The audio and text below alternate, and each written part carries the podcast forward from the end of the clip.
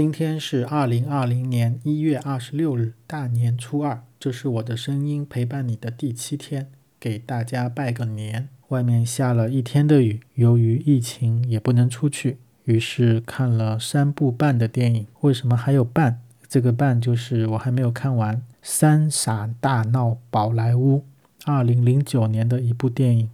这里面阿米尔汗真的还很年轻啊。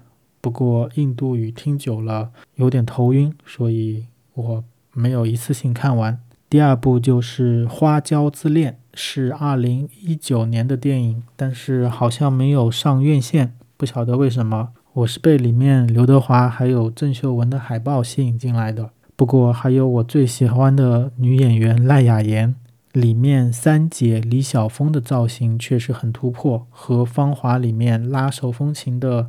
文工团女兵完全看不出来是一个人，片子很值得在这个阴雨天去看，还蛮感人的。我很喜欢看到刘德华和郑秀文这对 CP，满满的都是回忆啊！刚刚又把《囧妈》看了一遍，很多人说不好看，嗯，俄罗斯妹子不好看吗？蒙古妹子不好看吗？袁泉不好看吗？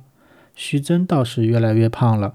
整个片子我是在《熊出没》之后才打起精神的。冰冻的贝尔加湖真的好看，下雪的莫斯科就如同童话世界一般，在我心里种草了。对于有经历的人来说，还是能 get 到很多点的。不一定囧系列就是连环搞笑，很多时候我们并没有处理好与身边亲人的关系，也没有调整好自己的心态。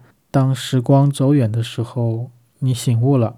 就怕一切都太迟了。整个片子的制作还是用心的，表演也很卖力，就看你对贺岁片的理解了。我认为，即使买票到电影院看也是值得的，何况现在网上免费了呢？好吧，明天要开始剪我年前拍的视频了，我们一起去玩视频频道见。